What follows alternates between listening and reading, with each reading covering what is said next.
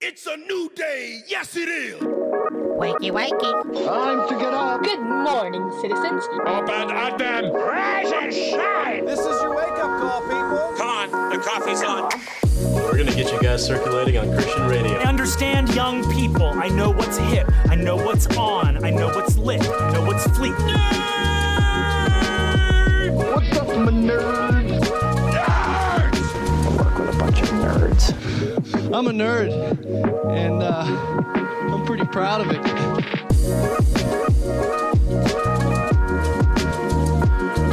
Rise and shine, nerds. Welcome to the Back Row Morning Show, part of the Love Thy Nerd Podcast Network and the official exclusive morning show for LTN Radio. I'm Radio Matt, the station manager and chief radio nerd. I'm a husband, a father of two, with a third coming, literally, probably as we speak, a Green Lantern fan and a Funko Pop collector. And this past week, we had a, a kind of low key week because honestly, we weren't sure if we were going to be recording at all because of Baby Watch 2020. Uh, so we, we we had a scare earlier. The, well, not a scare, rather, but we we thought earlier in the week last week that it was happening, and then it didn't happen. But uh, just just to be safe, we kind of canceled recording shows. But then as the days went on and the baby didn't come, we're like, okay, well, maybe I need to make some stuff up. Mo already has plans with family and stuff. So I made some very low key episodes. We didn't do a whole lot, but we talked about a lot of stuff. On today's show here, this rollback, we're going to be bringing you the main topics where we talked about DC comic movies. We talked about the 19 worst ones. We talked about the 19 best ones. And we talked about the 19 that are still yet to come, but have been announced. Uh, a lot of a lot of DC movie talk. So if you're into that kind of thing, then you're going to enjoy today's show. But uh, our full shows are still available on the podcast form. Uh, they'll be available in a post either today or tomorrow on lovethynerd.com. So you'll be able to. F- to, to hear everything that we talked about throughout the week, uh, right then and there. But since you're here for the meat segments, let's dive right in and talk about the 19 worst DC Comics movies first.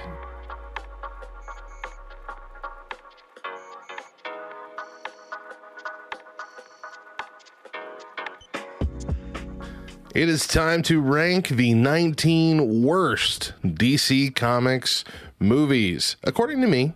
And uh, there might be some light spoilers. I'm going to try and keep it as spoiler free as possible, just in case you want to watch these uh, without. Without uh, having them ruined for you in advance, don't worry, they're gonna ruin themselves. Uh, but you know, still, I'm gonna try and be nice. So let's start with number 19, uh, which this would be the least worst of the worst. We're going to get progressively worse as we go, just to be clear in the rules here today. Number 19. Batman versus Superman, the Ultimate Edition.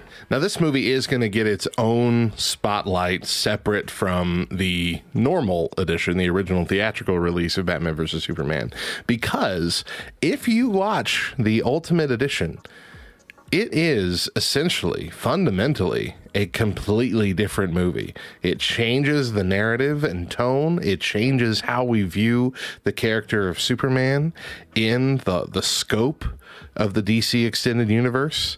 I mean, it's it's still not a great movie, and it's three freaking hours long, which was one of the reasons why it got chopped to bits by Warner Brothers for the theatrical release, but it is a gigantic improvement over the original, which we'll talk about a little bit later. But if you're gonna watch a version, this is the version to watch.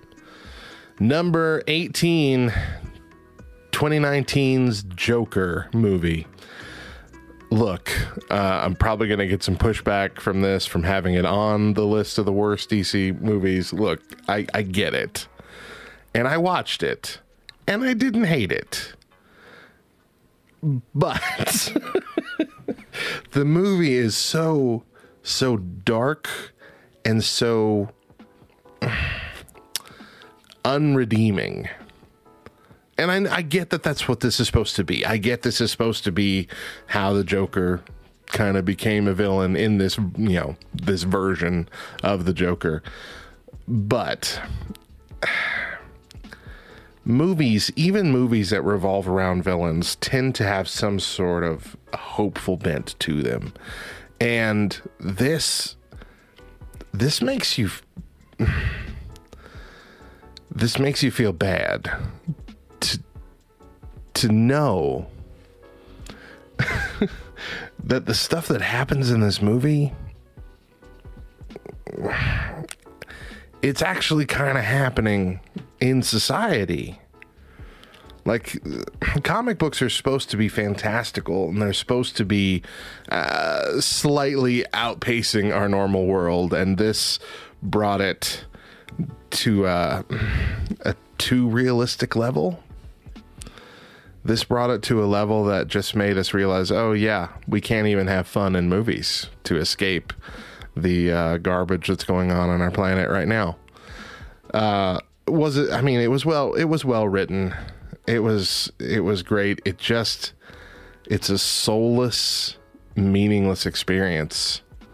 It's just it's just reveling in humanity's darkest parts. And I don't know. I don't I I feel like at the end of a movie you should go out feeling better for the experience and I felt worse for the experience. I felt I felt like a worse human being having watched the Joker. And that's nothing against Joaquin Phoenix, Phoenix who did a, a, a phenomenal job in the role. I mean, it's the movie's well done. It's just the uh, the the overall experience not on the high end for me. Number 17, V for Vendetta, another one I'm probably going to get a little bit of pushback on. Uh, you know, it's it's it was very well made. It's very watchable. I just it it doesn't make you feel much. there's no there's not a whole lot of uh, uh, uh, emotional turmoil it puts you through, good or bad. It just kind of exists. You can try and talk me out of it. I just I can't. Number 16 is 1989's Batman movie. Oh, I'm just not going to make a lot of friends with this list. Look, it it was the first real like dark Batman movie. Tim Burton, of course, brought his usual Tim Burtonness to it. It's just it's not a great story. it's not really that good. It kind of messes up the whole Joker Batman canon. Uh, I mean, look, Jack Jack Nicholson, of course, was was pretty iconic in that first real big motion, major motion picture version of the Joker. Um, Michael Keaton as Batman was uh, an unlikely choice then. Still feels like an unlikely choice now but he did an okay job. It, this was more this was more about the script to me than anything else. Uh, but it did kind of set the tone for Batman movies. So I mean, there's there's a lot to love about the movie, uh, even just the nostalgia of it. Sure, and that's why it's high on the list of the worst and not low on the list of the worst, but uh, still made the list in my opinion. Number fifteen is uh, one that I don't want to put on the list because I loved this movie, but I have to be honest and acknowledge the problems with it, and that is Green Lantern. Uh, I'm I'm a big fan of Geoff Johns era Green Lantern, which this this movie was based on. Uh, I have every single every single comic book from that roughly 10 year run where Geoff Johns was in charge of the Green Lantern story. It had the amazing Sinestro Corps War in it. It had the rise of all the different colored spectrum lanterns. We saw the fant I mean just maybe one of the best DC Universe crossover events ever with Blackest Night where they it's oh it, this is it's the DC universe's zombie apocalypse. It was fantastic. Uh, Brightest Day, not as great, but still a cool concept, something new that had not been done. Uh, War of the Green Lanterns. I mean, the whole thing. It was a beautiful, beautiful masterpiece. He even gave us an ending. He did something at the end of that run that no other comic book, you know, normal series, like not limited run series, no other main title had done. He gave us an ending to the Green Lantern story. Now, of course, it's all been thrown out the window with the next writer that took the helm and, you know, just rearranged everything to keep the story going. And I expect that. But I can feel okay not purchasing any more Green Lantern comics because I have a book that's called The End that shows us how everything ends in the Geoff Johns version. Um, but all my love for that comic series aside, the Green Lantern movie was trying to do too much uh, too quickly. The the story it was trying to tell was both how uh, Hal Jordan became Green Lantern and the beginning of the whole Sinestro uh, Parallax story. Both of those are two completely separate events, separated by a lot, a lot of story, including Hal Jordan being infected by Parallax and turning evil, and then dying, and then becoming the Spectra Spectre, and then coming back to life. I mean, it's it's there's a there's a whole lot that they had to try and cram together and it was too much. It was too much for them to do. I mean, the opening credits, or not a credits, but the opening scene was a you know a narration that seemed to take five to ten solid minutes of uh you know trying to explain the backstory and even then it was going so quickly that it didn't make much sense unless you already knew most of this stuff from the comics beforehand and there just aren't as many green lantern fans as there are superman batman wonder woman the flash aquaman even. I don't know aquaman and green lantern might be about on par when it comes to how many fans there are because he's kind of an outlier from the main Trinity, you know, section. So this movie came uh, on top of that. It had a very heavy over reliance on CGI, kind of cartoony effects, which makes sense in the Green Lantern universe. That's how the comic books are. I mean, they're powered literally by light. So it's going to be light and, you know, bright and weird. And they can literally create any object they can think of with their ring. And many times in the comic book, yes, they are cartoony, gimmicky, fun kind of things because they can. Didn't translate all that well on the theater for the time it came out in. Because in 2011, big blockbuster superhero movies were starting to shy away from the overly campy, cartoony versions of superheroes for the more gritty, real kind of versions of superheroes. I mean, even the Marvel movies had this more realistic feel to it, and that's what people were kind of expecting from their superhero movies at the time, and even today. So it wasn't horrible, it was just too cartoonish. Uh, again, the story wasn't perfect. I do, though, believe that if they had stuck with it and bumped into the second movie, which was supposed to be the rise of Sinestro, we got past all of the weird story world building in that first movie that didn't take. If they'd have gone ahead and done a, a number two, done a, a Green Lantern 2, The Rise of Sinestro, I think it would have been phenomenal. I think it would have knocked the socks off the first one. And then if the third one was going to be the Sinestro Corps War, holy cow. Oh. I mean, imagine, imagine a world where people liked Green Lantern. Could have been great. This one hurts. I'm just saying. I'm talking about this one a lot longer than the other one so far because this one hurts me. It hurts me deep down to even have on this list. Let's move on. Number 14, Watchmen from 2009. Uh, there, there's there's a subsection of comic book nerds who really, really, really, really, really, really love the Watchmen. Um, I don't. I don't care for it all that much. I never really have. And so, me putting it on this list is not a personal thing. As a movie, I just don't think it's as great as it's been hyped up to be. Now, again, this might me this might be me coming at the Watchmen like non Green Lantern fans came at Green Lantern. Uh, but look, if, if I had to deal with it for Green Lantern, then you have to deal with it for the Watchmen.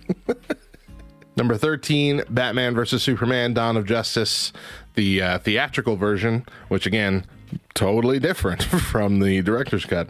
Uh, it's a total mess. Uh, it's a total mess that basically makes you hate Superman, uh, also turns Batman into kind of a crazy person.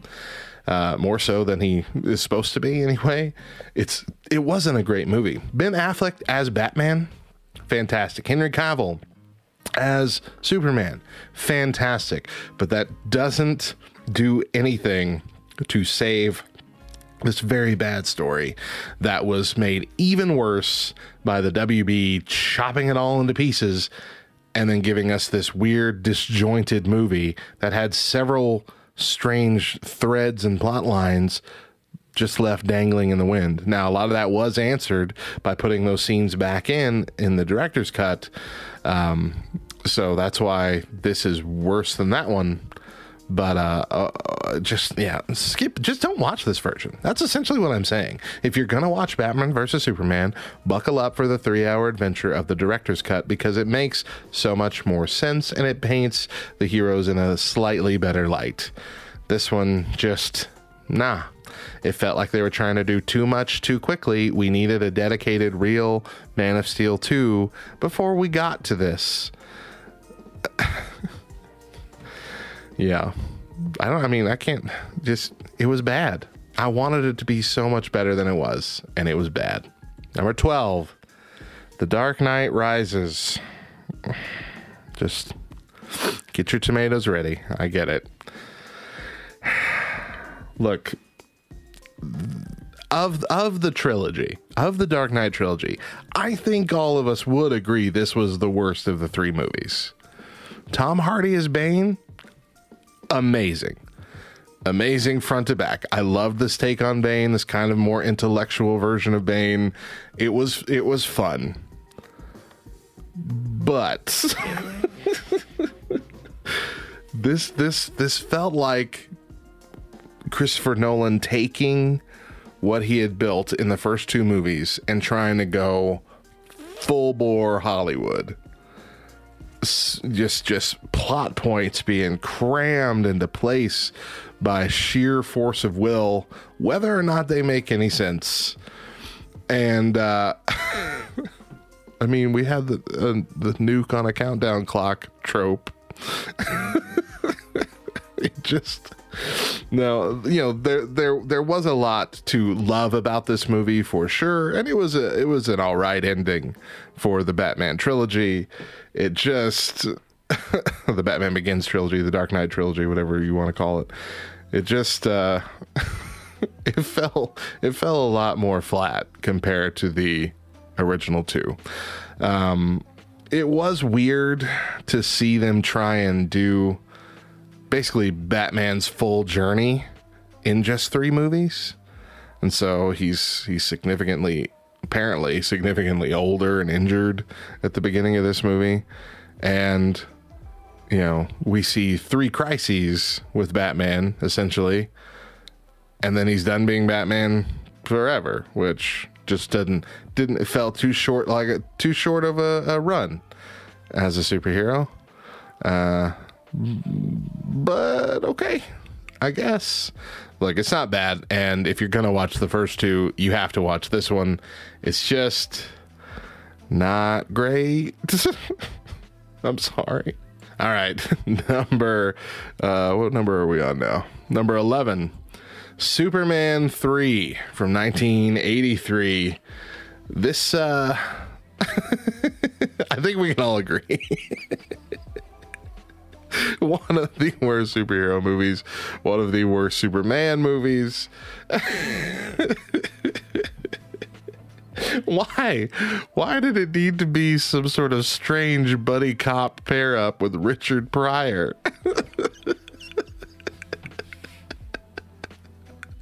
I'm still laughing at the premise of this when I first watched it. I first watched it as a kid, and uh, I loved Richard Pryor as a kid, and I still, I mean, I still do. Um, you know, I've seen him in a lot of movies uh, that I remember fondly, but this is not one of them. Oh, the plot, the the threat, the weird weather satellite causing bad weather. It was just all too much, too much. But uh, we did have that weird scene where Clark Kent fought Superman. So got that going for it. Number 10, Batman and Robin from 1997. Look, this one kind of hurts me to put it on on uh, the list too because this is the first uh, DC superhero movie I saw in theaters. And the the crowd was so packed. It was opening night. I got to go and I went by myself. Uh, and it was the theater was so packed there was one seat left and it was the very front row all the way on the left. So i'm sitting there craning my neck as a kid and if you remember it opens up with the batman logo covered in ice coming out and then it shatters out of nowhere and i jumped a thousand feet in the air in that theater uh, when that happened because i was so close to it and there was a speaker right above my head but uh, this movie was this movie was fun. I, I still remember it being fun, but it is rightly hated.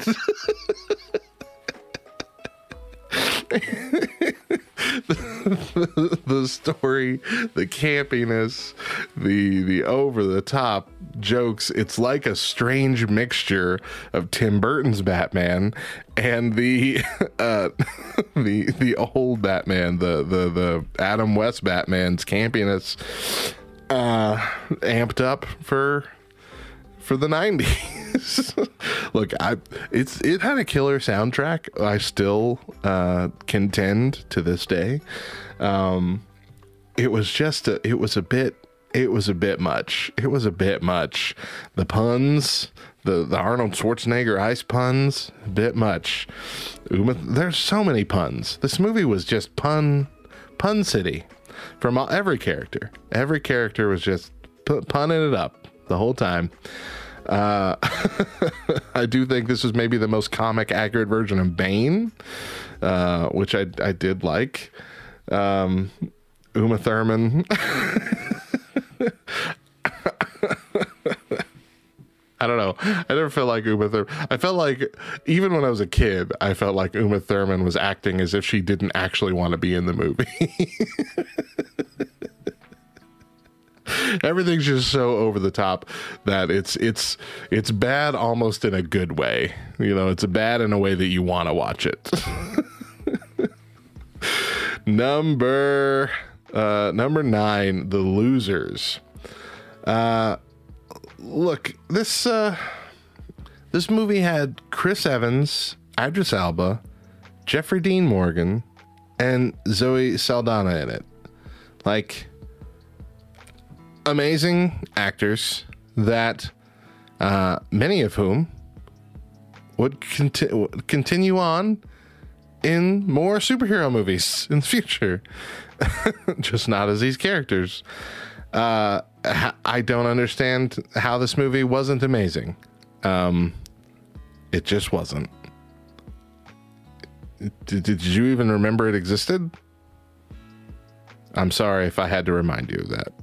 Speaking of things, I'm sorry to remind you exist. Number eight, Catwoman.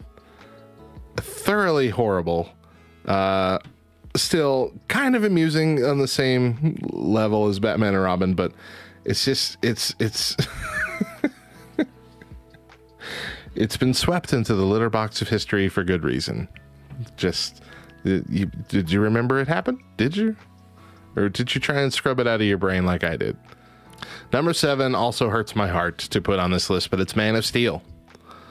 Like, it it definitely could have been worse. But there, there's a lot in this movie that just makes it hard to enjoy as a Superman movie. Like, comparing it to the Christopher Reeve Superman, even the uh, Brandon Routh Superman movie, it's it's so it's so bleak. Like Superman's supposed to uh, be, you know, give you hope. I mean, that's what the symbol on the chest is about. And instead, we see Superman struggling to be Superman, which is not a story that's not worthy of telling. Don't don't get me wrong. It's just not, I guess, what we were expecting. Most of the Superman uh, comics that deal with his origin are are quick to jump into the hope aspect, and this instead saw him letting his father die for no reason just because his dad said stop and don't because he was afraid of of having his son reveal himself you don't do that. You go save your father if you have the ability to. There's no reason to hide yourself in that moment. Consequences be darned. Go do what you have to do. So that at the beginning just kind of set the tone for what's going to be a depressing superman movie and so, number one, he lets his father die. And then at the end of the movie, and I know I said no spoilers, but here we go. I got to talk about this. At the end of the movie, he kills Zod. Now, I don't have as big of a problem about this as most people did because I saw this again as what it was Superman trying to be Superman. And he's in a situation where, as addressed at the beginning of Superman versus Batman Dawn of Justice, this fight is causing so much destruction and death already. And Zod is basically making the claim that he's not going to stop. And so Superman has to do what he has to do in that moment, and he has to take his life. There's nothing he can do to stop him. They're too evenly matched. And so what he has to do is kill him. And you saw how how it broke his heart you saw him scream in his own pain and anger, not at the fact that there was a villain, but at the fact that he had to make that decision to kill him instead of capturing him, sending him back, any of the other options that are usually given to superheroes. He had to make that decision. And that would likely, likely form how he would choose to handle villains moving forward. This was his first official villain as a superhero. And so I don't I don't I don't hate the movie. I just wish I just wish it felt more like a Superman movie. And that's kind of the problem I have with a lot of the DC properties lately is that they've strayed they they stray too far from the comics. I understand DC stuff has always been a bit darker than Marvel stuff, and that's that's a tone that they're definitely sticking with. You watch Titans, you watch Doom Patrol or whatever. It's it's you know dark. But Superman's kind of supposed to be the opposite of that. Superman was always been the, the multicolored symbol of hope. And so if you're going to take the time to make a movie about him, which this took forever, I remember waiting on this for years in anticipation. It should have that same hope. As much crap as as we're going to give Brandon Routh Superman Returns and, you know, the original Superman uh 3 and 4, at least there was this modicum of hope to it that made it feel a little bit better uh, though some of them might be lower on this list for other reasons. But still, good. Uh, well, definitely well acted and not a bad watch. Just not a great one. Number six, Justice League, the Josh or jo- Josh, I can't say his name ever, Joss Whedon cut of the Justice League, which is just um, a disaster, start to finish. Try to marvel up the movie a bit and add a lot more humor and brightness to it, which uh, that's not what we needed at this point. I know I was complaining about this with just this last movie with Man of Steel, but now we have this established universe. We can't just suddenly flip the tone. I mean, the fact that this movie existed at all is probably a bad thing because it shouldn't have happened this quickly. Uh, for some reason, DC's DC was trying to just jump ahead a whole lot, uh, just real quick. Let's just get them all together and try and catch up with Marvel, and it was a bad idea. And I remember. I'm okay. You might not be able to tell it from this list, but I'm I'm generally very forgiving of bad movies. I want to find reasons to like it. And I remember seeing this. This has been the dream, man. A Justice League movie been the dream since I was a kid. Superman, Batman, The Flash, Aquaman, Wonder Woman, Cyborg. Where was Green Lantern? I really wanted Green Lantern in there. But anyway, having all those superheroes on screen together, that was the dream. And I remember watching this, and the first thing that made me go, oh, this is going to be bad, happened really early on. Batman catches one of the. Um, I don't even remember what they're called now. One of those little flying dudes, minions uh, of Steppenwolf. And Batman, the, the guy explodes and leaves behind a splatter representing the three mother boxes. what? What? How would that even how would that even happen? How does that make any logical sense?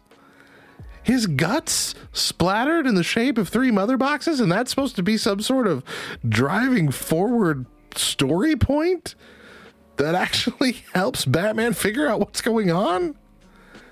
His green blood splatter? How would that even happen? That doesn't make any sense. And I remember seeing that thinking, oh gosh, what have we gotten ourselves into? and, and, the less said about about Henry Cavill's CGI mouth, the better. The unsettling lip jumping. Somebody on YouTube fixed it to where it looked 90% better. Why didn't you hire the YouTube guy to fix the lip? oh, oh, oh, it's just so sad. Number five, Steel from 1997. Uh, this is the one that Shaq was in back when Shaq was trying to be an actor. Uh, it was about on par with his other movies like uh, uh Kazaam, but this is bad in a fun way, just like uh, Kazaam. like this is one of those movies that's so bad it's really fun to watch. And so if you just come into it knowing it's going to be a bad movie, you wind up enjoying it anyway. It like comes around in this weird full circle.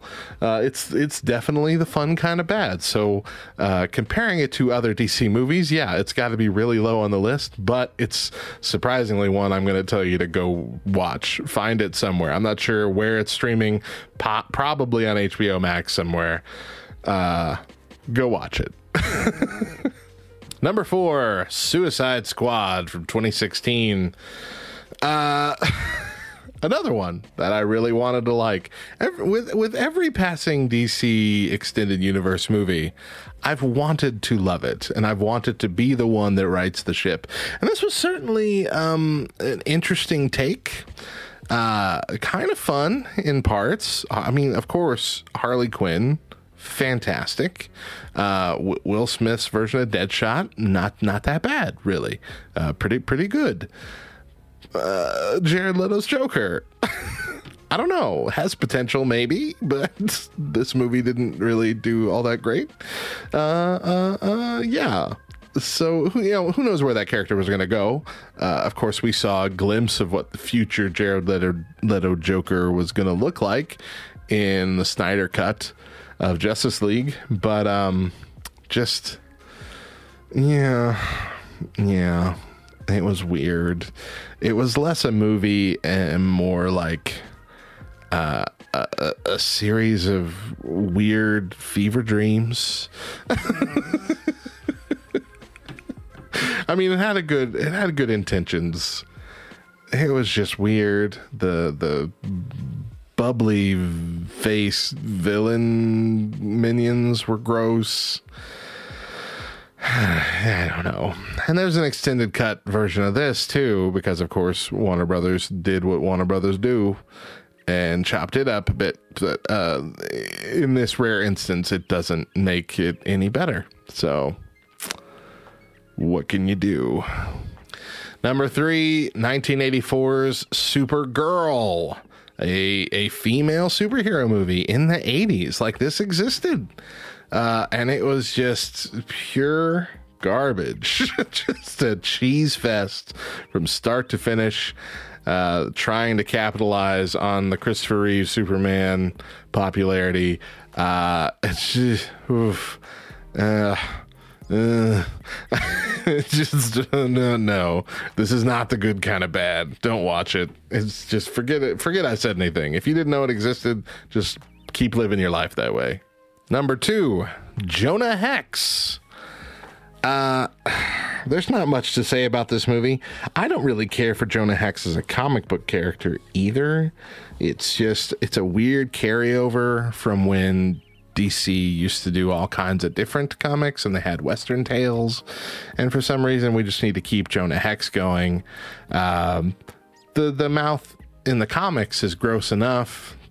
Josh Brolin's version in the movie is even worse. Uh, Michael Fassbender also, yeah, just I mean, good good actors. Just one of the worst comic book movies of all time. And number one, the worst DC Comics movie of all time, Superman 4: The Quest for Peace. Uh, Look, uh, in my opinion, Christopher Reeve is still the best Superman, like far and away. But this movie was was a bomb in in the truest sense of the word.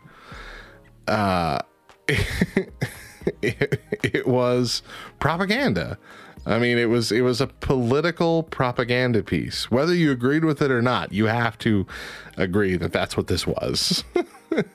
it was very heavy-handed about bombs, nuclear bombs, uh, the nuclear threat. Which, sure, yeah, I guess that would have been enough. We had him in a had Superman in a courtroom. That's fun. Uh, a very badly dated vil- villain named Nuclear Man, who had gross long gold fingernails for some reason. Uh, just, I mean, it had great intentions with what it was trying to do. It just made it so silly and absurd. And Superman throws like a big ball of nuclear weapons out into space, like into the sun, and the sun eats them all up, and and that's great. But you gonna do that every year? Because I'm pretty sure, pretty sure the nations are just gonna keep building nuclear weapons. So we just gonna keep throwing big balls of nuclear weapons into space. That's gonna be your new role now, Superman. Just collecting all the nukes, throwing them into the sun. It's not a comic I'm to want to read. Just saying. And those were my my 19 worst DC Comics movies. Uh, like I said, some of them were hard to put on the list. That I, I don't want them to be there. Uh, some of them were very very easy to put on the list. Tell me where I'm wrong. You know, head head on over to backrowdiscord.com. Join our Discord and hop in the uh, after show chat and let me know where I'm wrong and why this movie that you love should not be on the list. I, I would love to hear it. You might even change my mind. Uh, as for tomorrow, come back because we're going to talk about the 19 best DC Comics movies.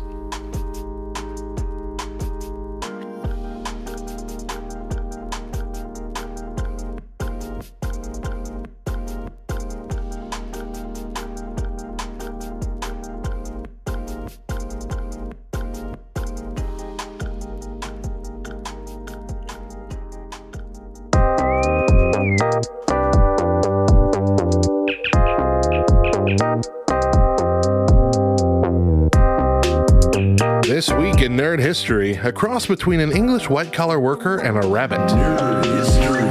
That's how science fiction writer L. Sprague de Camp described hobbits in his review of The Fellowship of the Ring by J.R.R. Tolkien. Overall, he thought the story was a big, leisurely, colorful, poetical, sorrowful, adventuresome romance. The Fellowship of the Ring, the first of the three volumes of the epic novel series The Lord of the Rings, was released in the UK on July 29, 1954, and pulled in quite a few positive reviews at the time. Novelist H.A. Blair wrote in the Church Quarterly Review that the work told poetic truth, appealing to unconscious archetypes, and that it had a lot of Christian echoes and emphasis. Catholic reviewer Christopher Derrick wrote in the tablet that Tolkien displayed amazing fertility in creating his world and almost succeeds in devising an elevated diction. The novelist Naomi Mitchison praised the work in The New Statesman and Nation, stating that, above all, it's a story magnificently told with every kind of color and movement and greatness. And Tolkien's friend and fellow author C.S. Lewis wrote in The Time and Tide that the book created a new world of romance and myth without allegorical pointing, with a powerful sense of history. However, not all the reviews were positive. Poet W.H. Auden claimed that the attempt at light humor in the beginning of the book was not Tolkien's forte, and literary critic Edmund Wilson wrote an unflattering review entitled, Ooh, Those Awful Orcs, where the reviewer goes on to list many of these praises and then says, How can so many people love what I consider balderdash? In a direct quote from the review, he says, The answer is, I believe, that certain people, especially perhaps in Britain, have a lifelong appetite for juvenile trash. Yikes. Of course, a couple negative reviews did nothing to slow down this classic in the making.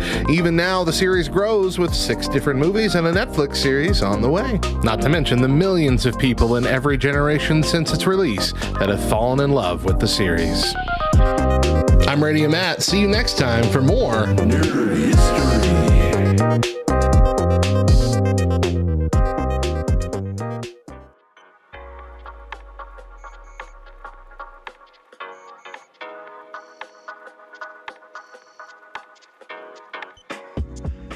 It is time to rank the 19 best DC Comics movies ever. We're going to start at the bottom and go all the way up to the top. Number 19, Batman the movie from 1966. Adam West. I mean, come on. The original, the original Batman iteration.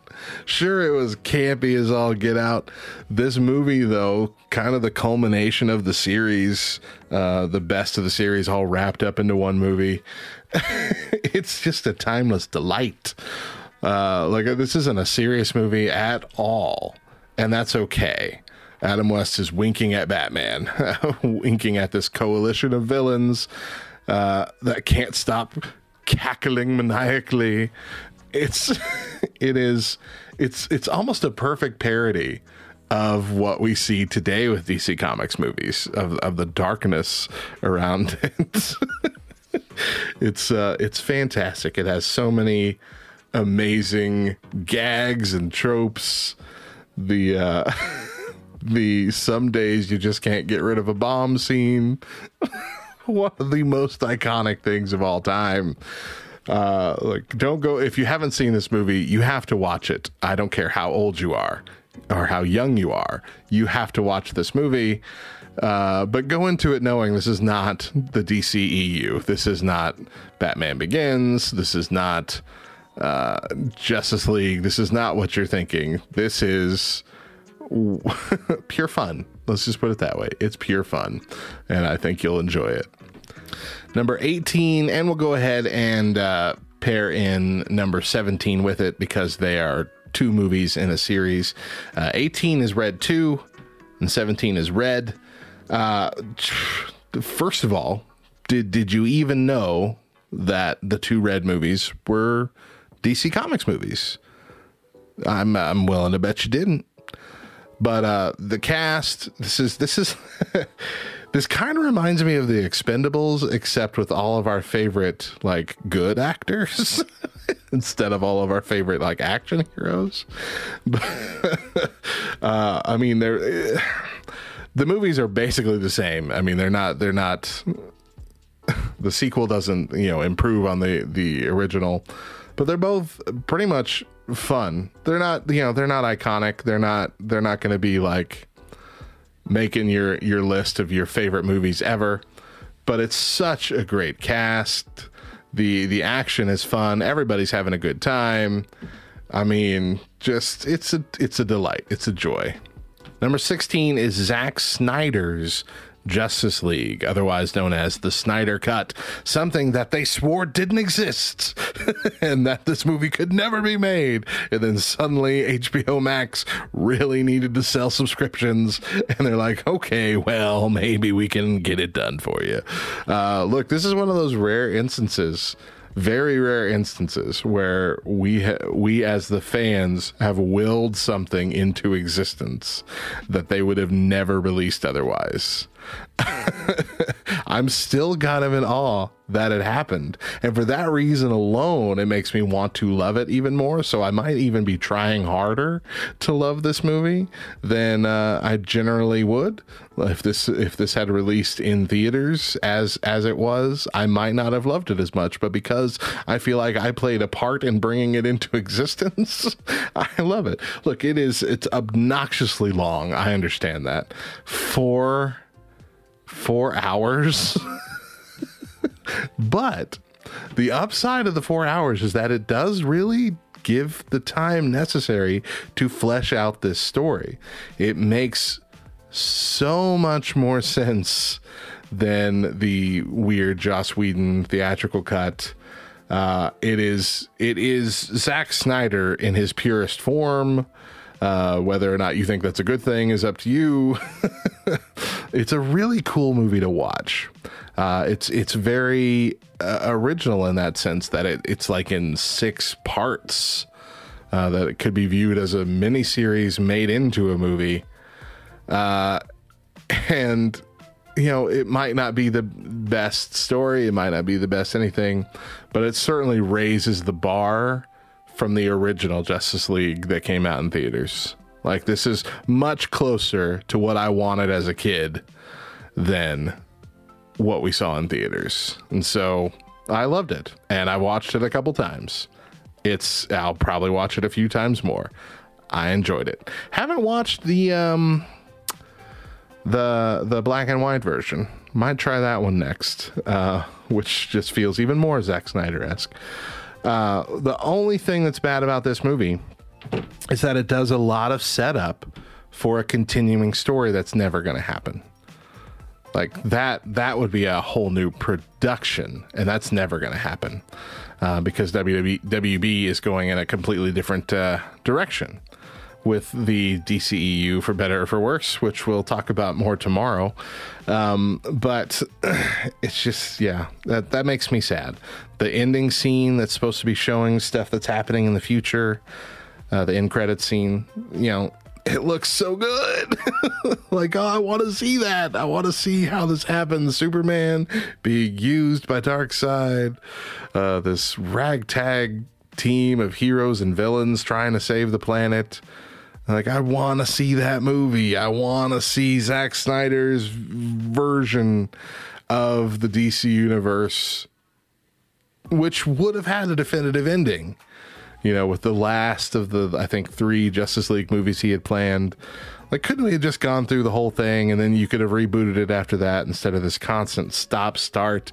But anyway, this is where we're at. Uh, and I guess that's fine. This is enough uh, for me. So if you haven't seen it, definitely see it. Number 15 is Batman Forever. Uh, this is where the tone shifted in the, the Batman movies from Tim Burton's kind of dark weirdness to a more kind of campy dark weirdness that went full bore in Batman and Robin, which was on our list of worst DC movies yesterday. Uh, this one, I mean, this was not, again, not the best by any means, but it has so much more to love about it. Uh, of course, you have the two iconic villains played by two icons of Hollywood. Jim Carrey as the Riddler? Yes, please, all day. Tommy Lee Jones as Two Face, having what seems like more fun the, in this role than in any other movie he's ever been in. Yeah, I'm, I'm down for it. It was weird. It was fun. Uh, it saw the introduction of uh, Robin in this movie. Like it. uh, it's just, it's a good time. It's a good time, man. Number 14, Superman Returns in 2006. This was Bryan Singer's attempt to continue on the Christopher Reeve Superman story, uh, which uh, was also kind of weird because it, it, it tried to erase Superman 3 and 4 from existence, which I'm fine with but you, you, just can't really do that. You know, you can't erase it from happening. Uh, it, it, really tried. It really tried to be the next step. Unfortunately, this was Brandon Routh's first movie, and he just he didn't hit the mark, man. He didn't hit the mark that Christopher Reeve hit. Uh, and it's really hard to compare yourself to Christopher Reeve too. Uh, he had the look. I mean, I was surprised by the look. Uh, he he did look very similar to Christopher Reeve in this movie. I, I could have believed it. It's a shame that it wasn't higher up on this list because I really wanted it to be. I was stoked for this movie uh, back in 2006. I was just beyond stoked. Uh, and Routh has gotten so much better in years. You compare him in Superman Returns to him as Christopher Reeve Superman in the uh, uh, Arrow versus Crisis on Infinite Earths crossover event from a couple years ago.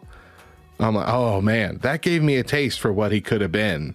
And wow, wow, it would have been fun. It would have been fun if they'd committed to this and kept going.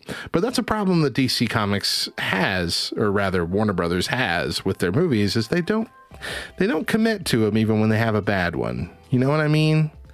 Like if uh, if the MCU decided to just change everything because of Thor: The Dark World,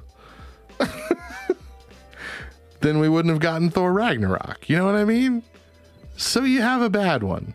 Stick with it and try and make it better the next time. Eventually, you'll get there. Nobody loves Thor: The Dark World, but they'll they'll watch it because it's a part of an overarching story that they do love. So yeah. Number 13, Batman Mask of the Phantasm. You might not remember the fact that this animated DC movie was actually a theatrical release. I'm not putting any of the other animated movies on here from DC Animation because those are all direct to video. This actually went to theaters. Uh, it's it, you know it get it gets lost among the live action Batman movies, but it's better than most of them. DC animation uh, movies are are often very very good. Like DC knocks their animated movies out of the park, which is so unfortunate that you don't know many of them exist because they're all quote unquote direct to video, or I guess now direct to HBO Max. Uh, but if you have not watched, like, go find a list online of some of the best DC animated movies and just go start watching them. You will not be disappointed. Uh, and this is a good one to start on Mask of the Phantasm from 1993. Number 12, another animated movie, but not in the same vein. This is the Lego Batman movie. Uh, like some of y'all aren't fans of the Lego movies, and I understand that, but uh, I loved the Lego. This one is probably my favorite of the Lego movies. it is. It's funny. It's sweet. It's self-deprecating, uh, especially to the Batman movie franchises, uh, and uh, it came in the wake of Batman versus Superman, and so it was something that we all needed to kind of fall in love with DC movies again. Uh, it's it's fun. This this Lego version of the Joker, one of my favorites. we don't talk about the two boats. I mean, it's good. It's good. If you haven't watched it, get your kids, get your family, and watch this movie. Number 11 is Superman 2. I am combining the original version and the Donner cut in this because they're both pretty good. They're both pretty good movies. Um, I mean, it, it made kids everywhere cry because Superman gave up his powers in this movie. You know, he he he he gave up his powers for a normal life with Lois Lane. Uh, I mean, it didn't didn't end that way, but I, am trying not to be all spoilery here. But uh, it's just a good movie. It's a good movie. I mean, it, it's dated. Of course, it's dated. Uh, it's 1980. I mean, it's a it's an old movie at this point, but it's uh, it's Christopher Reeve at his near best as Superman. Uh, definitely worth a watch. I prefer the Donner cut for the record. Number 10 is Wonder Woman 1984, uh, just from last year. It's, uh, okay, it's not as great as the first movie, uh, which we'll talk about here in a bit, because it's definitely on the list. But it's still pretty good time. Like, for some reason, the Wonder Woman movies have taken on the role of the hopeful, fun movie that was typically reserved for the Superman movies, you know? And I, I, complained yesterday about Man of Steel and, and how just, you know, the Superman seems less hopeful, whether his character or just like the, the tone of the movies in general, while Wonder Woman, much the opposite. The heroic, hopeful, fun, uh, trying to save the world in more ways than just physically kind of character. And, uh, I liked this version. It's a little weird, uh, and a, and a kind of different take on Max Lord as well, but not a bad one. Pedro Pascal was was pretty good in that role, in my opinion. Not everybody loved it, but I loved it. And uh, you know, his kind of semi redemption scene at the end with his boy kind of made me cry, and maybe that's just a parent thing, but uh, yeah, I uh, mm, mm, I'm gonna cry right now just thinking about it. It's a pretty good movie has some weird plot holes, and uh, radar doesn't work like that. But yeah, you got to forgive some of this stuff. Number nine, and look, this one surprises even me that I'm putting it this high on the list. But Birds of Prey, also from last year, uh, or the fantabulous emancipation of one Harley Quinn. Uh, much better than Suicide Squad. Really fun. Uh, sensory overload, but typically in all the right ways for most of the movie. Uh, a lot of action, probably probably some of the best action in all the recent DC movies. The storytelling's a bit of a mess. but all that aside, the the cast, the the acting, the the the fun bits. It's just it, it was a good. It was a romp. It was a romp. Like seriously, if you if you didn't want to take this movie seriously because it looked befuddled and the title is just a, a, a train wreck, I understand. But give it a shot. Number eight, we jump back to Wonder Woman. Now, this is Wonder Woman numero uno from 2017. Uh, it it does suffer from the the standard. Uh, there's there's too much origin story to cram into one movie, kind of thing. But uh, it's it's it's one of the best dang superhero movies I've ever seen. Like it's so good. And I'm I'm one of the guys that didn't care all that much about Wonder Woman. Like I understand she's part of the like the DC trinity of of big superheroes, but you know, growing up I didn't really care much for her character. I didn't really care much for Batman either, honestly, which I know makes me wrong. Uh, I was big on Superman, The Flash, and Green Lantern. Those were those have been my three favorites. I like the colorful, hopeful superhero dudes. Uh, Wonder Woman was kind of secondary to me, along with Batman. This movie, though, made me fall in love with the Wonder Woman story. Uh, I, I I dig it. Like it, it, the the scene where she walks through you know no man's land during that battle. Goosebumps, dude. Literal goosebumps. Loved this whole thing. I'm not I'm also not a big fan of movies that take place like in the past, you know? Like Captain America, the first one was not my favorite movie. I don't know why I'm like that. I just am. I prefer the now. But I really, really like this movie. I liked it. I like the chemistry with uh, Chris Pine and everything. It's just it's all good, all good stuff. Little little flaws to nitpick at.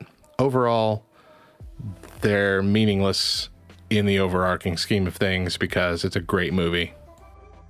Number seven, Superman the movie from 1978. Yes, it's this is a oldie, oldie but a goodie. This is that's the that's this is the definition of oldie but a goodie.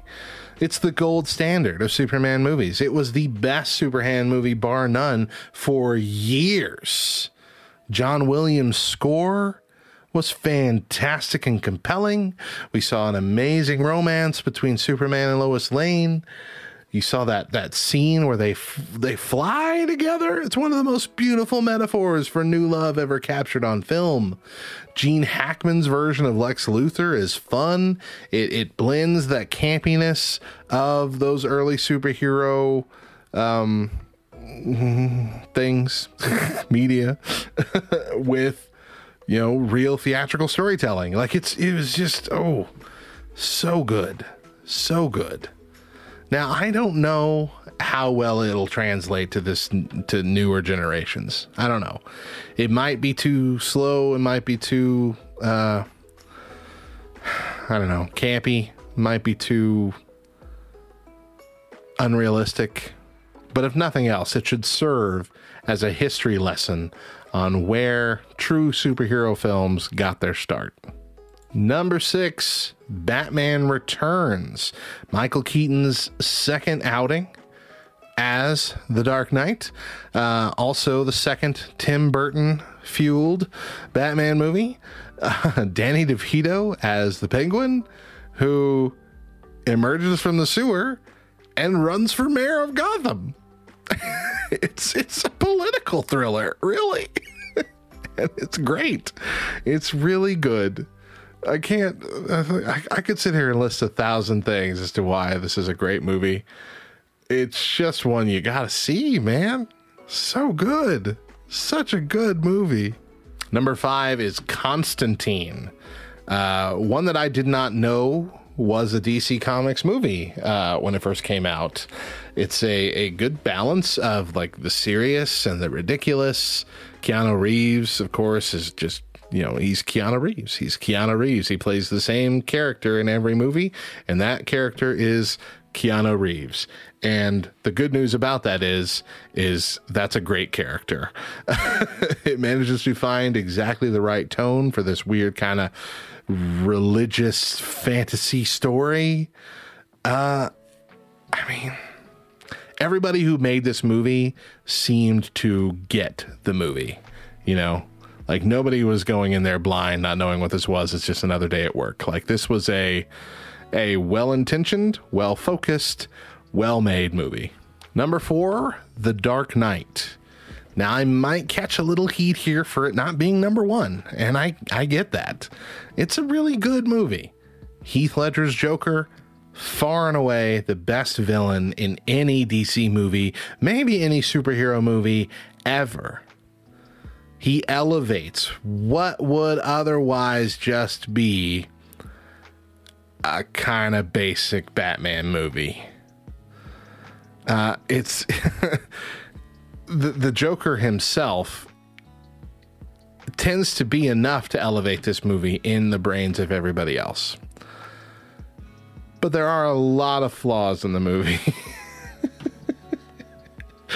and the movie is uh, a bit too long and it's a little Nolan self-indulgent.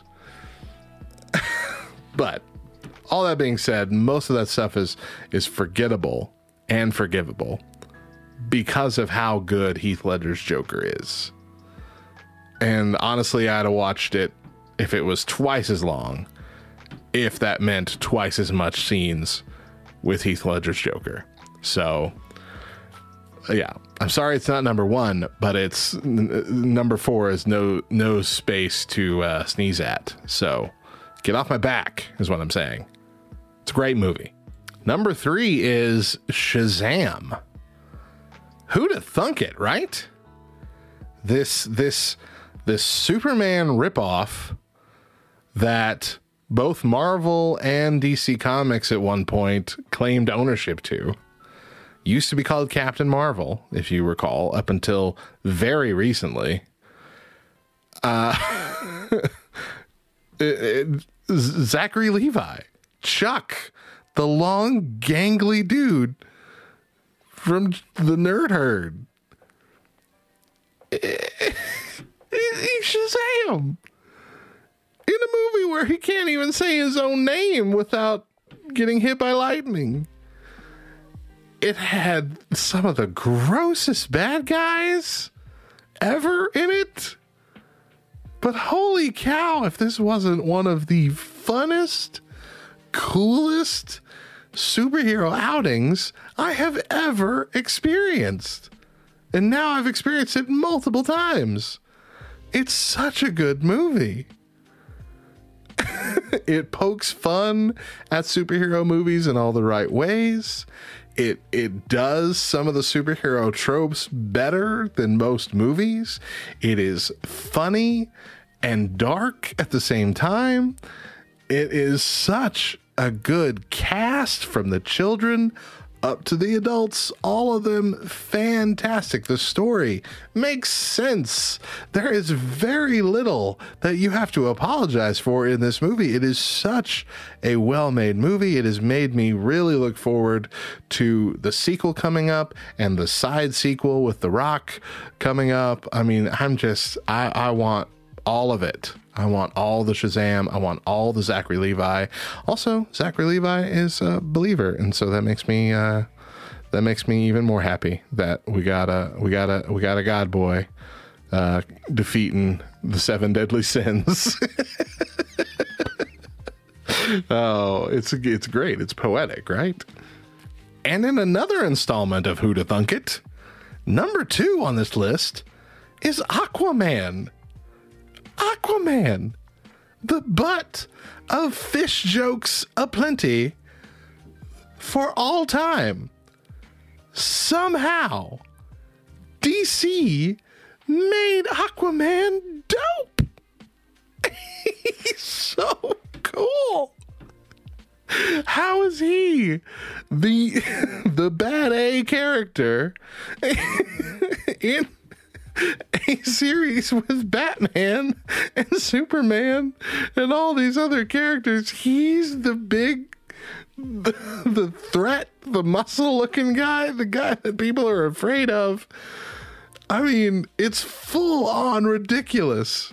And this movie is also full on ridiculous, and it knows that it's full on ridiculous because it has to tell the story of Aquaman that is profoundly silly in a serious way to keep the serious version of this character going, and it pulls it off. It pulls it off spectacularly. James Wan did a fantastic job with this movie. Jason Momoa is fantastic fantastic as Arthur Curry. It's such a. I'm smiling through this whole thing. It is such a good movie. How can you not gush about it? Such a big surprise. Who cared about Aquaman? Ever before this, he was always the afterthought of the Justice League series. Like, just no.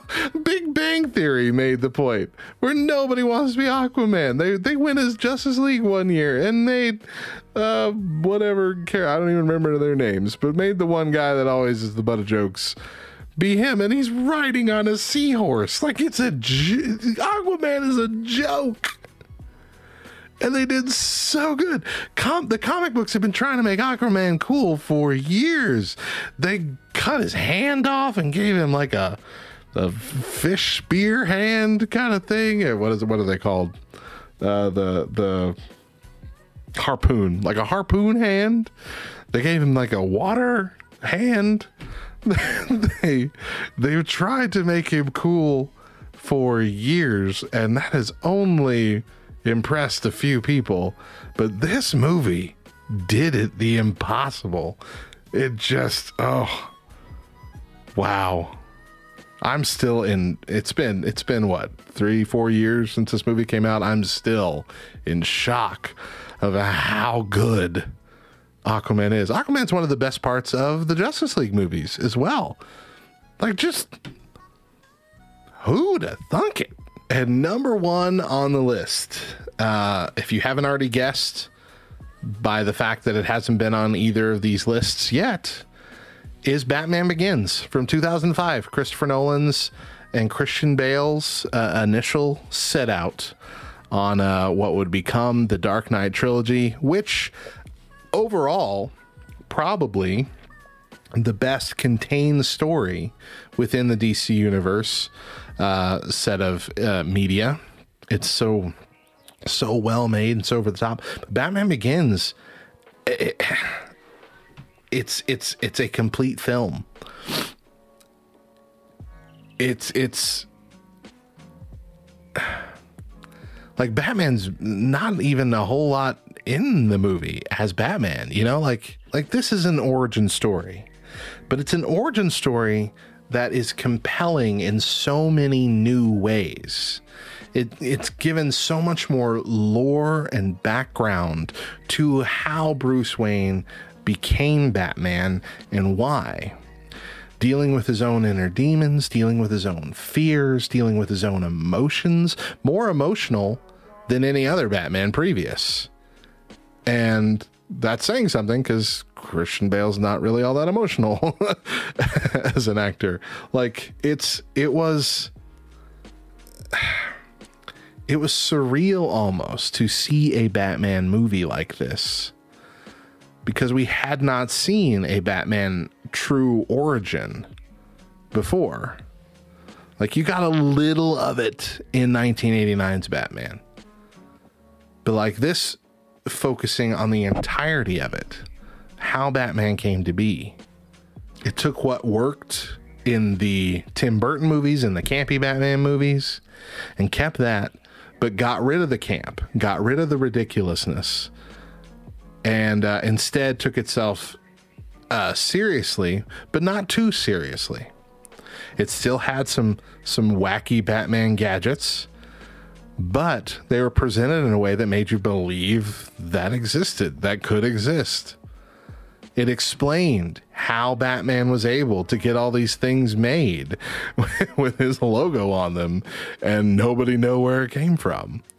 It explained how people in the Wayne Enterprises organization didn't find out Bruce Wayne was Batman. And even if someone did, that secret never got out. Like it, it was such a good, well rounded movie that hit all the high points and all the low points at an elevated level. Like even the worst moments of this movie are better than almost any other DC movie's high moments. It's such a good film. telling such a compelling story.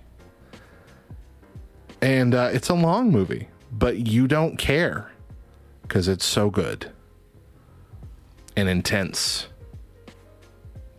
Michael Caine, also just a phenomenal uh, addition to the cast. Uh, it was going to be really hard to recast Al- Alfred after the original uh, actor who played Alfred for those first four movies, as every other character changed. He's the only constant in those first four movies. People loved him. It was going to be really hard to recast Alfred, and they did a good job with Michael Caine. A perfect job, in my opinion. I, I'll I'd go on for another ten minutes telling you why this is the best movie, but uh, you probably already know because I'm 100% certain you've seen it. This is one of those movies where it's almost impossible to find someone who hasn't seen it, uh, and almost just as impossible to find someone who didn't love it. So, if by chance you haven't seen this movie, what the heck are you waiting for? Where have you been? You've been living under a rock? Get to it. And that's it, guys. That's my list of the 19 best DC movies of all time. And that list now, that, that brings us to 38 from the 19 worst yesterday and the 19 best today. And that's like all of them. That's all the DC movies, all the theatrical releases that have come out so far.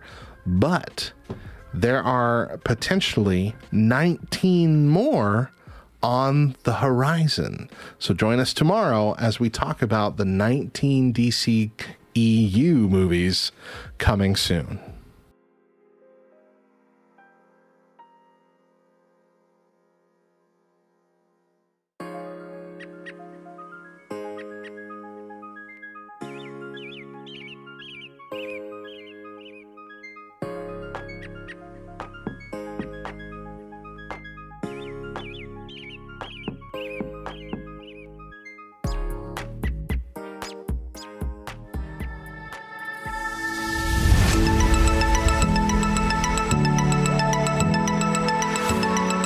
It aside. Imagine this I've just given you $20 and said you're in charge of figuring out dinner tonight. It has to be homemade and it has to feed the entire family.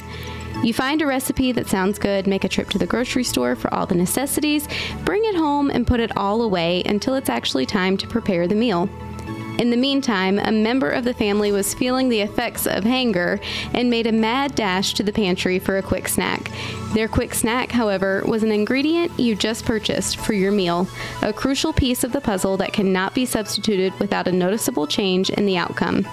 Let chaos ensue. What if I told you you are that crucial ingredient? That you are handpicked and chosen for a specific reason to you? Jeremiah chapter 1 verse 5 says, "Before I formed you in the womb, I knew you. Before you were born, I set you apart. I appointed you as a prophet to the nations." How comforting to know we were created with a purpose. No mistakes were made, no alterations needed, but more importantly than that, he set us apart, pulled us aside and placed us where we would be safe until our time for purpose had come. If you had only set your ingredients for tonight's meal aside and separate from the rest of the food, our dinner may not have come with as much stress and frustration. Those ingredients would be safe, not mistaken for something they're not. Remember your purpose. Even when we aren't fully sure of what's to come, don't forget you've been set apart by the Creator of all things for a purpose specific to you.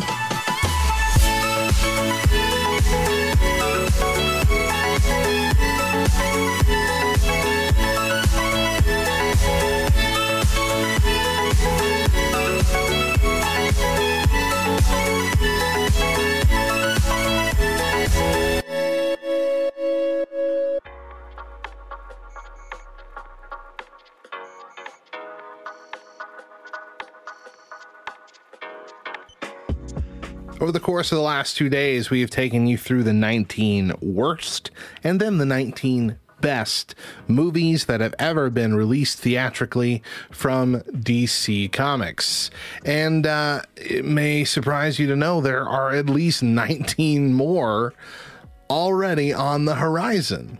planned out for the future of the DC Extended Universe, uh, which has always kind of been an unofficial title, isn't it? Just the DC movie universe. It's weird. Now, the the strange thing, the problem, and I brought this up yesterday. The problem with DC movies has been that when they release a movie that doesn't do as well as they'd hoped, they abandon ship. They abandon their plans and go a different direction. And initially, that meant scrapping every plan and starting from scratch, which is what they did with Green Lantern. Green Lantern was supposed to be the start of a new, like, massive connected universe of DC comic movies. It was going to be the beginning. And uh, as I went off in, in on Monday's show, man, I wish they would have stuck with that. I wish they would have stuck with that and continued to build off it uh, because that second movie would have probably been really good. That first movie was confuddled because they crammed too much stuff into it, and it had a little bit too much of the cartoony campishness that people weren't wanting anymore in their superhero movies, and they could have corrected that in the second movie. The second movie could have toned down on the CGI, toned down on the goofball stuff, and hyped up a really good story as they were setting up the Sinestro uh, the the fear lanterns, the the the Sinestro Corps, like it, oh, it would have taken off, guys. It would have taken off. And you know that's where they were going because they had that teaser clip after credits of Sinestro picking up a yellow ring. And then they abandoned it because Green Lantern did terribly. and here's the deal Marvel doesn't do that. Not all of Marvel's movies in the MCU have been huge successes. Thor, Dark World. Who likes that movie? Who likes Thor, Dark World? But at the same time, who doesn't love Thor Ragnarok? That's one of the best movies in the whole MCU. And it's because they decided to stick it out and keep going and build on what worked and remove what didn't, but not scrap everything entirely. The DCU, the DC, the DCEU, Warner Brothers, behind DC Comics movies, does not seem to have that same level of commitment. It's like they're just jostling around trying to figure out which uh, which apple to pick from where. And in the end, they wind up just with a, a mess instead. Like it's it's it's worse now because we are in the extended universe of DC Comics movies that they're committed to, but at the same time have very little direction for. They're not abandoning it. They're just changing how it's going to work for now, which will likely take us, you know, 10, 15 years into the future before we get back to where they wanted to be already. Man of Steel, not the best movie, but it was all right. It was good enough to launch their thing. Batman vs. Superman, the original theatrical release, was hot garbage. The director's cut, much better, but still not as great as they wanted it to be. Justice League, the Joss Whedon version, hot garbage. Everybody panned it. The Snyder cut came out. People love that one much more, despite its flaws, but that story is no longer being told. Then we have the movies like Aquaman and Wonder Woman, which are phenomenal. Shazam, amazing. Some of the best movies in the history of DC Comics. And so they know they can't just scrap everything. So what are they going to do? Well, we'll talk about it. We'll talk about it and we'll see if it works. Now, you know the MCU right now is going to start taking a multiverse approach. Uh, and that's that's really ramping up as we're getting into this next season of Marvel movies. DC Comics appears to be doing the same thing, and they've been ramping up for that too. And so we'll talk about that here in just a bit. But let's start working through this list of upcoming DC Comics movies in the order of their release. And the first one is coming out quick, like uh, about about a about a week, about a week from now, uh, a little over a week from now. Next next Friday, August sixth. Uh, the Suicide Squad. Not to be confused with Suicide Squad. and despite the fact that it'll have some of the same characters and it's in the same universe, this is a completely different movie. The Suicide Squad, uh, which, if you've not seen a preview for it yet, looks miles better than the original, but who knows? Uh, Warner Brothers looked at some intriguing names to replace director David Ayer on the Suicide Squad sequel. Mel Gibson was approached towards the end of 2016, but Warner Brothers eventually moved on and offered it uh, to Jaume Collet-Serra of The Shallows and Nonstop fame, only to see him pass. Gavin O'Connor was subsequently set to direct, but while the film seemed uh, primed to start shooting in fall of 2018, O'Connor was. Uh, apparently taking a too similar take to the Birds of Prey movie, which started first, so he just left. so they hired James Gunn. James Gunn was a good choice, and I really hope it pays off. Uh, Will Smith did not want to come back. Margot Robbie, though, is back as Harley Quinn, probably the most important member of the cast to continue. Um, Idris Elba is uh, set to play Bloodsport instead of just replacing Deadshot. He's playing Bloodsport. Uh, but I think originally he was going to just be replacing Will Smith as Deadshot. Uh, I'm glad they went another character direction because it's always weird. It's always weird when you have to replace a character. It's still, it's still shocking to me to see Mark Ruffalo replace Edward Norton in the MCU even though we try not to forget it, or or or or or James Rhodey's character being changed. John, you know, Don Cheadle showing up in Iron Man Two. Look, it's me. I'm here. Let's move on. Like it was a good nod to everybody in the theater saying, "Who the heck? That's Rhodey." Uh, yeah, but, but I mean, it's it's there's there's a lot of I mean this this movie looks campy and silly in all the best ways, and I really hope it is. I cannot wait to watch it. I really hope it's going to be good. John Cena's in this freaking movie as Peacemaker, and they're so gung ho about this Peacemaker character. They're already almost done filming an entire HBO Max series based around the character. Um, so I'm I'm looking forward to this, but I was looking forward to the original Suicide Squad too. So we don't know. Coming up next is March 4th, 2022, The Batman. Now, this is starring uh, um, uh, the vampire kid from the Twilight series. Uh, no, he actually looks like he's going to do a great job in this. And uh, it's it's going to be kind of a standalone movie, and I don't know the whole thing behind it. I don't think this is supposed to be Ben Affleck's Batman as a kid or well, you know, as a young younger person becoming Batman for the first time.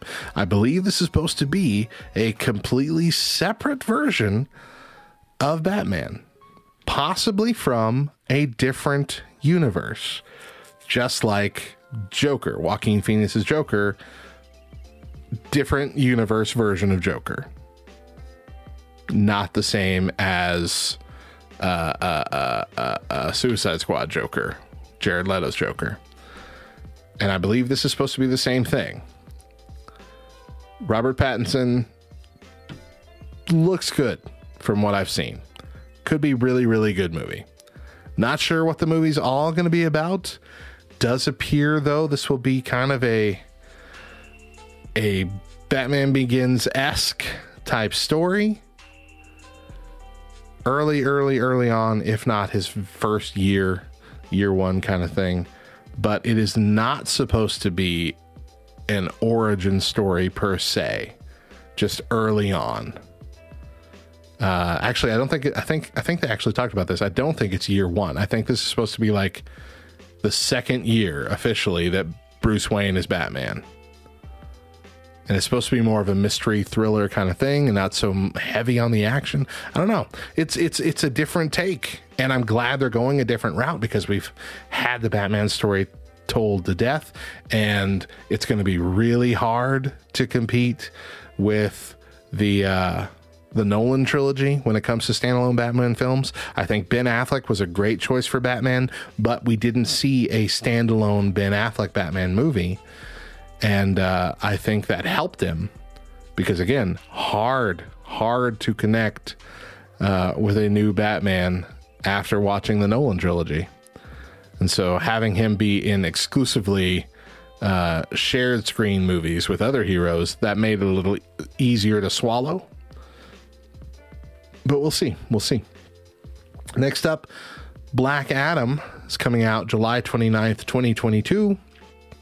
Black Adam is, uh, of course, in the Shazam universe of uh, heroes and villains. Black Adam as a character is kind of both. Kind of kind of kind of both depending on the time. He's more like a well he's more like a villain who reluctantly helps every now and then uh, in the comics. Going to be played by dwayne the rock johnson which i think was a great choice. Uh, I, I hope they keep the tone of the shazam movies and they make this a little bit more on the fun side instead of all dark um, and this movie is also supposed to introduce the Justice Society of America with uh, Atom Smasher, Doctor Fate, Hawkman, Cyclone. I think that'll be fun. None of the none of the heroes that are also like Justice League superheroes. So you're not seeing like original Flash, original Green Lantern, or any of those. But uh, it's still going to be good. That's going to be a good movie. I hope. I really hope. Uh, and then The Flash. Now, this is the big one. This one has been in production for what feels like ever. Now, I believe it's on the tail end of its filming schedule, and it is set to come out November 4th of 2022. It has confirmed to be starring not only Ezra Miller as the Flash, but Michael Keaton and Ben Affleck as two different versions of Batman, which heavily implies this is going to be a flashpoint story. And I believe that's what it's always meant to be. And that is the multiverse going wonky. And then once it's over, once Barry Allen thinks that he's fixed it, things have changed, but nobody realizes it. And this is the new universe moving forward. That's what happened in the comic book story. Uh, one of the best comic book you know, crisis events that have happened in the DC Comics universe, but it brought about the new 52, which was largely, well, I don't say largely, just it, was split. It split fans. Uh, it was good in a lot of ways, it was bad in a lot of ways. And that's kind of what I feel like they're having to do here. And the reason why is because, like I said, things weren't going as good as WB wanted. And instead of trying to build on that and learn from that and continue the story forward to keep some sort of continuity, they're hitting the reset button and trying their best to do what exactly what they do in the comic books whenever they have events like this. Keep what keep what's working and rework what's not. And by rework i mean recast and redo and change up and uh, a new origin story all kinds of stuff for a lot of other people. So i don't know if this leads to Robert Pattinson's Batman also at the tail end of that movie, being the new Batman, a new younger Batman. Um, I don't know. I really don't know the plan. It's going to be weird. But this is supposed to be able to fix some of the issues by altering the timeline. Um, it's it's a big ask. It's a big ask of this movie.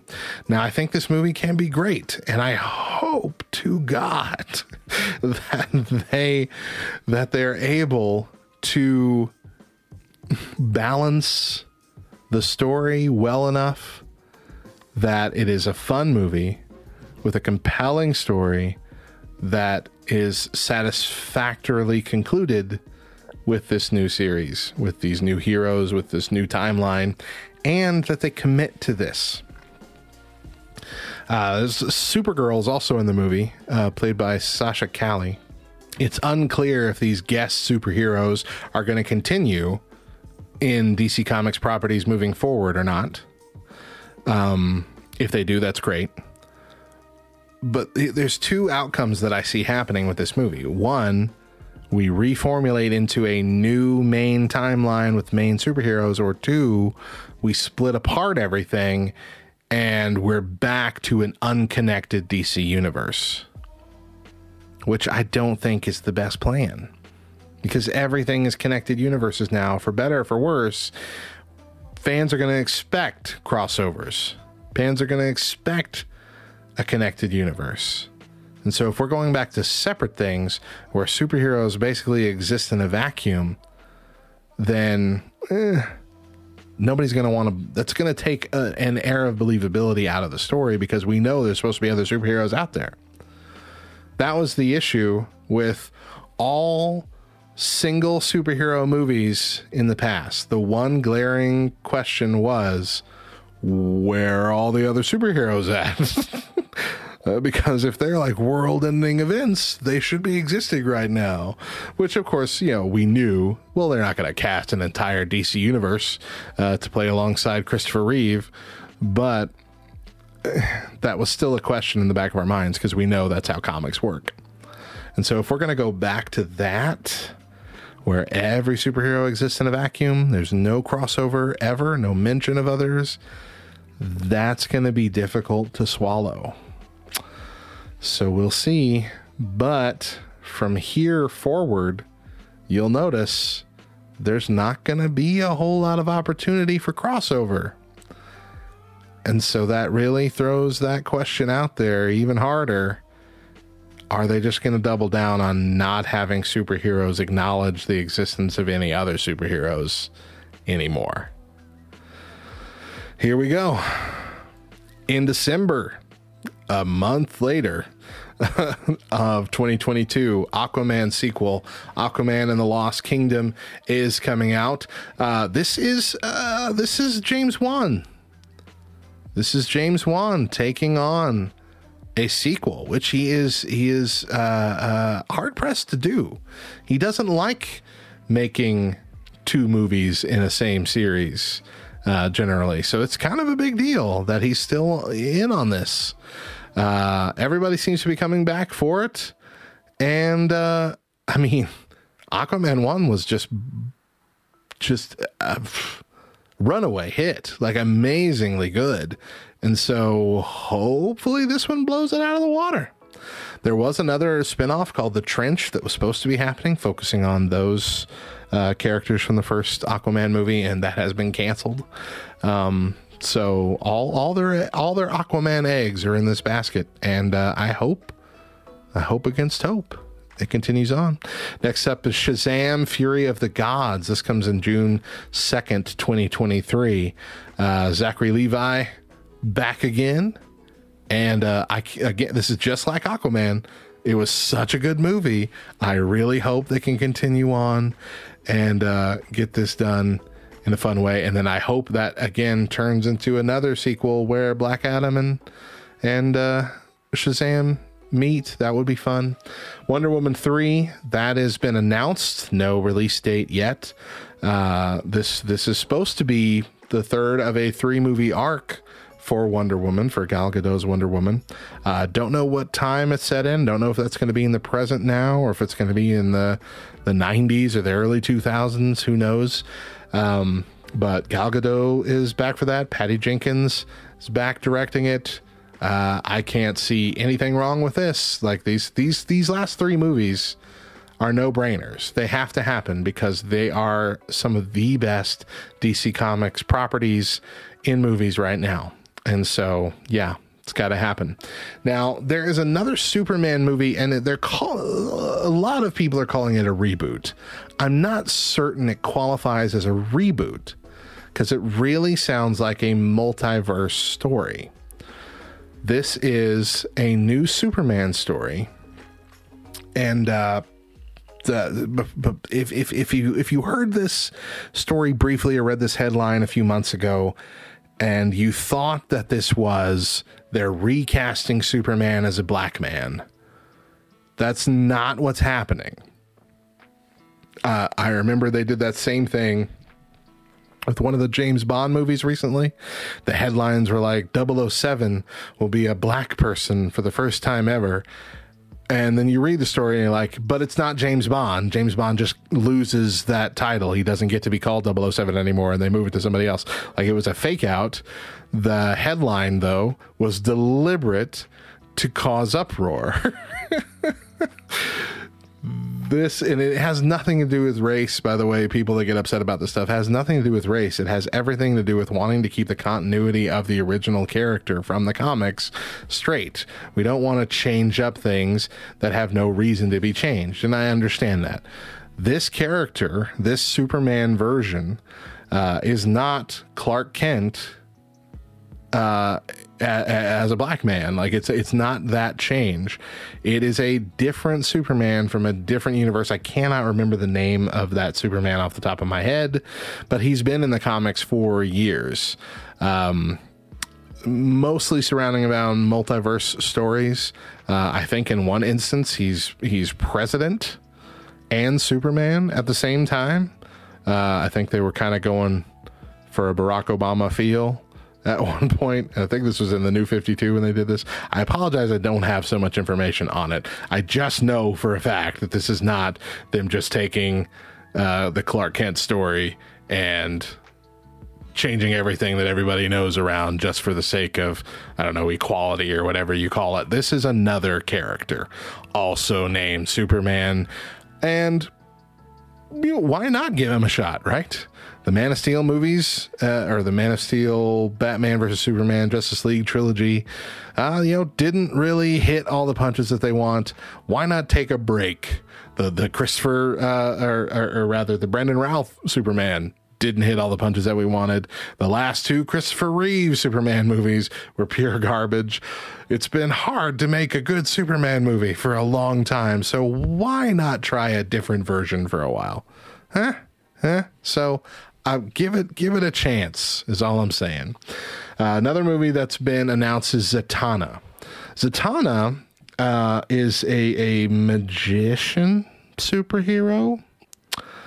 Um, the the most I know of her was from Smallville, where she was a a recurring character in the later seasons.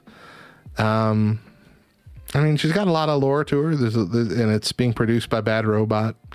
It could be good, but it's going to be one of those outsider kind of movies, one of those weird movies that's not focused on the main superheroes that you're planning on seeing. But if Marvel has proven anything, it's that you can still tell compelling, compelling stories with some of those outsider characters.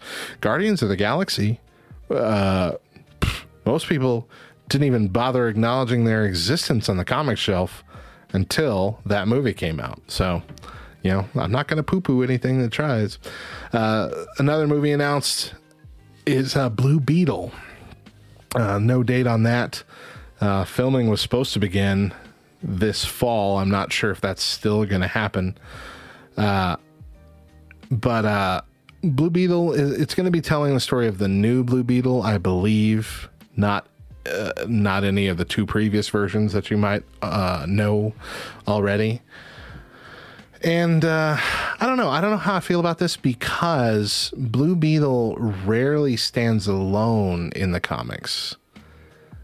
It's always been a team up of Blue Beetle and Booster Gold that really draws people into Blue Beetle as a character.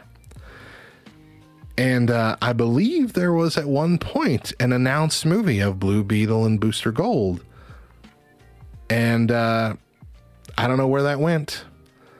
I don't know where that went. I hope that Booster Gold is still in this movie, even if it's more of a focus on Blue Beetle instead of them as a duo. But uh, they work best together, man. They're the buddy cop team. They're the they're the team that play off of each other. Uh, both versions, both of the latest versions of Blue Beetle in the comics, and uh, yeah, I, I, I that's what I need. And so I don't know. I don't know if I even really want to see just a Blue Beetle movie. You know, I will, but that's not what I want. I don't think that's what most people want. Uh, Batgirl has been announced. Um, not a whole lot. From here on out, there's not a whole lot that we know about the movie. Uh, this this has been trying to be made since 2017. Uh, in fact, they tried to get Joss Whedon to write it and direct it uh, back then, and things just things just keep going wrong as they typically do uh, with uh, with WB Productions for DC Comics. Uh, the reason why that in- initially got kicked is because Joss Whedon had to take over directorial duties for Justice League when Zack Snyder had to step aside for family reasons, and uh, it just yeah it was, it was kind of gone.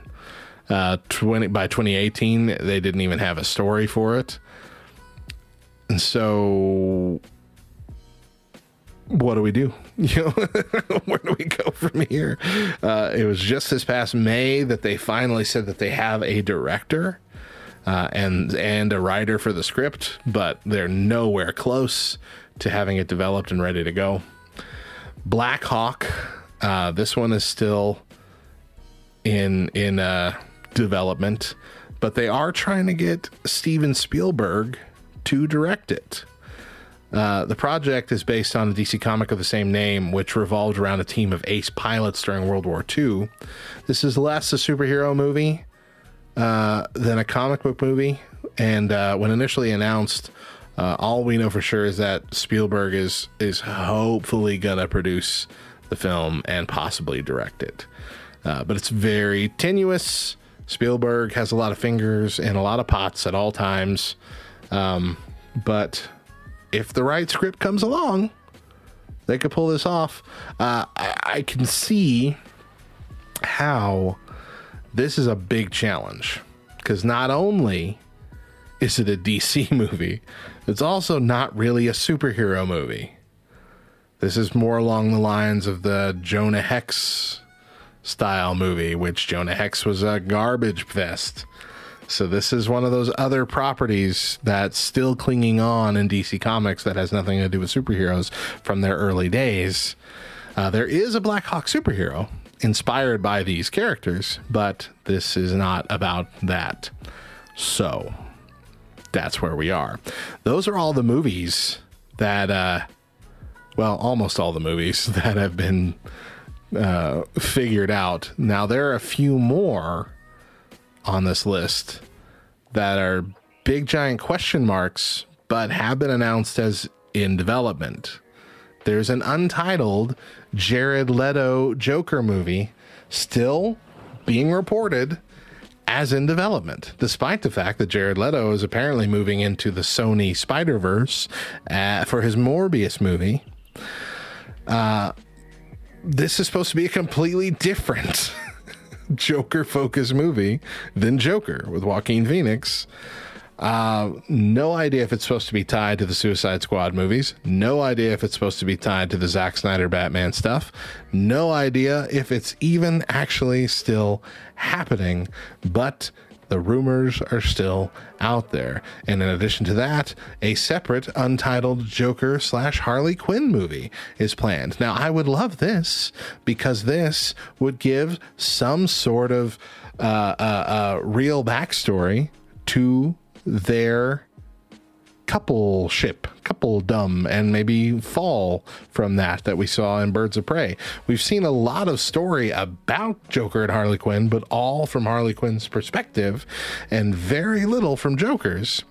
And uh, even more of that was hinted in the the Zack Snyder Justice League like uh, teaser teaser clip at the end of the movie, into the credits like, there's a lot to this story that I would love to see play out, including its origins.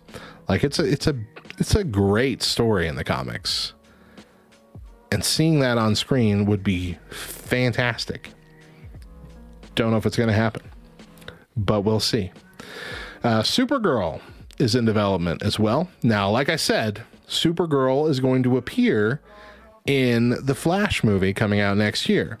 And so if they're going to be continuing on with that version of Supergirl, or if they're going to be coming up with a new universe version of Supergirl, nobody knows.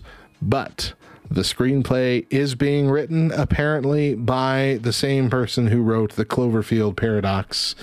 Not much else is known. Um, we'll see.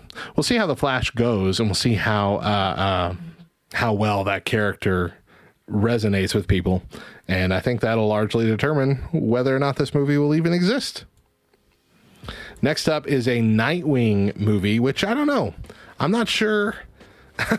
I'm not sure if this one's going to happen. This might be this might be shelved for a while because right now they're focusing on Nightwing in the Titan series on on HBO Max and it's doing fairly well. I've been watching I watched those first two seasons which were all about building up, well not all about, but with the main character it was about building him up into Nightwing being his own superhero.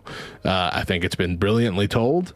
Uh, if not a little maybe a little too rough, but still a good story. And so I'm not sure they're going to want to do this uh, for a long time. So who knows if this will even happen? It does have a director, uh, but I don't think it's anywhere near written or anything of that nature. So even announcing the director right now seems premature. So we shall see. Uh, Justice League Dark is also supposed to be in development right now, which would focus on Constantine and and uh, maybe Deadman, um, the Enchantress from that first Suicide Squad movie. Uh, there's a, there's a whole list. There's a whole list of of dark versions. Spectre, uh, possibly even Swamp Thing, since uh, its TV show bombed. Uh, who knows? Who knows? We'll see. Could be fun. Could be fun. And then uh, there's still rumors of an untitled Man of Steel 2 sequel. Henry Cavill, possibly still in the role. As as recently as 2019, he said he hadn't given up yet that that movie was going to come to fruition. It's been still been worked on in the background, off and on, for a while. Now, would Zack Snyder be invited back to to direct this one? I don't know. Probably not, because I think they want to move on from Zack Snyder. Um, yeah, I, I have no idea. All I do know is that this is not that other Superman movie that we talked about before. So if this comes to get, which I, I like Henry Cavill, and I, I, really want him to have a a perfect Superman movie, and so one more could be good. And if it's in a new multiverse, new version world of the DC uh, extended universe after the Flash, then it could be a, a redo, a reboot told in a better way. Um, why not, hey? Why not? Why not give it another shot? And then there's also the untitled Deathstroke movie, which was teased at at the end of Justice League, but again, one of those questions of is this to happen? Deathstroke was supposed to be the primary villain in Ben Affleck's standalone Batman movie, and so mm, that ain't happening. he might be in the Flash. Who knows? The Flash is supposed to have a whole lot of surprises that we're not even aware of. Could be really fun.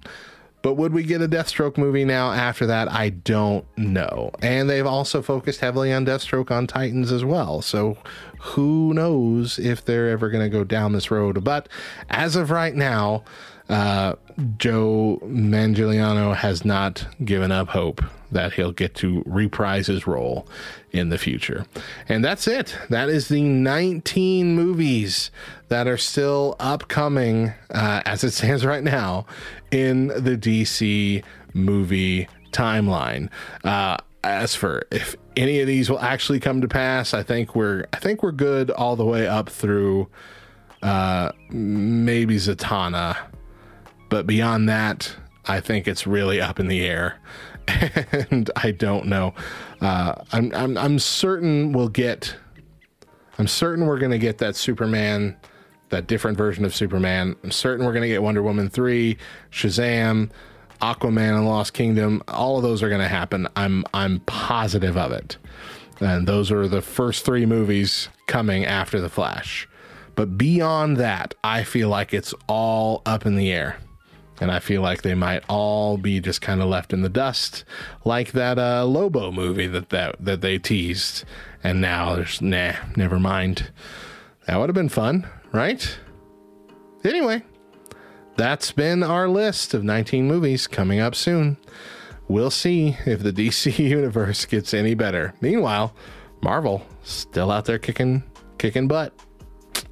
Ugh, it's got to be good to have them Disney dollars, right?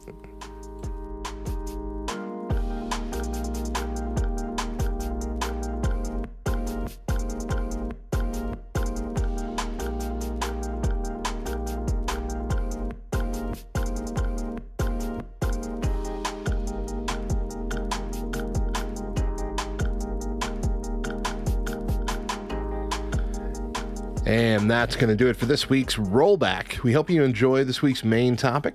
Remember that we air first exclusively on LTN Radio, LTNOnAir.com every Monday through Thursday at 8 a.m. Eastern with an encore at 10 a.m. But if you miss a day or just can't catch the show live, find the Back Row Morning Show podcast version on Spotify, Apple Podcasts, etc. Subscribe, rate five stars, and leave a review. Do it and we'll love you forever. Make sure you check out lovethynerd.com. We've got amazing articles on all things nerdy, other podcasts and videos, and a lot more. And if you'd like to directly support our mission and become a financial partner with Love Thy Nerd, even specifically with LTN Radio, then please visit lovethynerd.com slash partner, and you can choose LTN Radio from the drop-down menu. Love Thy Nerd is a qualifying 501c3 nonprofit organization, and your gift is tax deductible. Make sure you're following us on all the socials. We're on Facebook, Twitter, Instagram, TikTok. Just search at The Back Row LTN and connect with us. Also, join that Discord, backrowdiscord.com, and you can get in on the show. Uh, you know what? That's it. Once again, I'm Radio Matt, and remember, if nobody else tells you, we promise that it's true. Jesus loves you, nerd.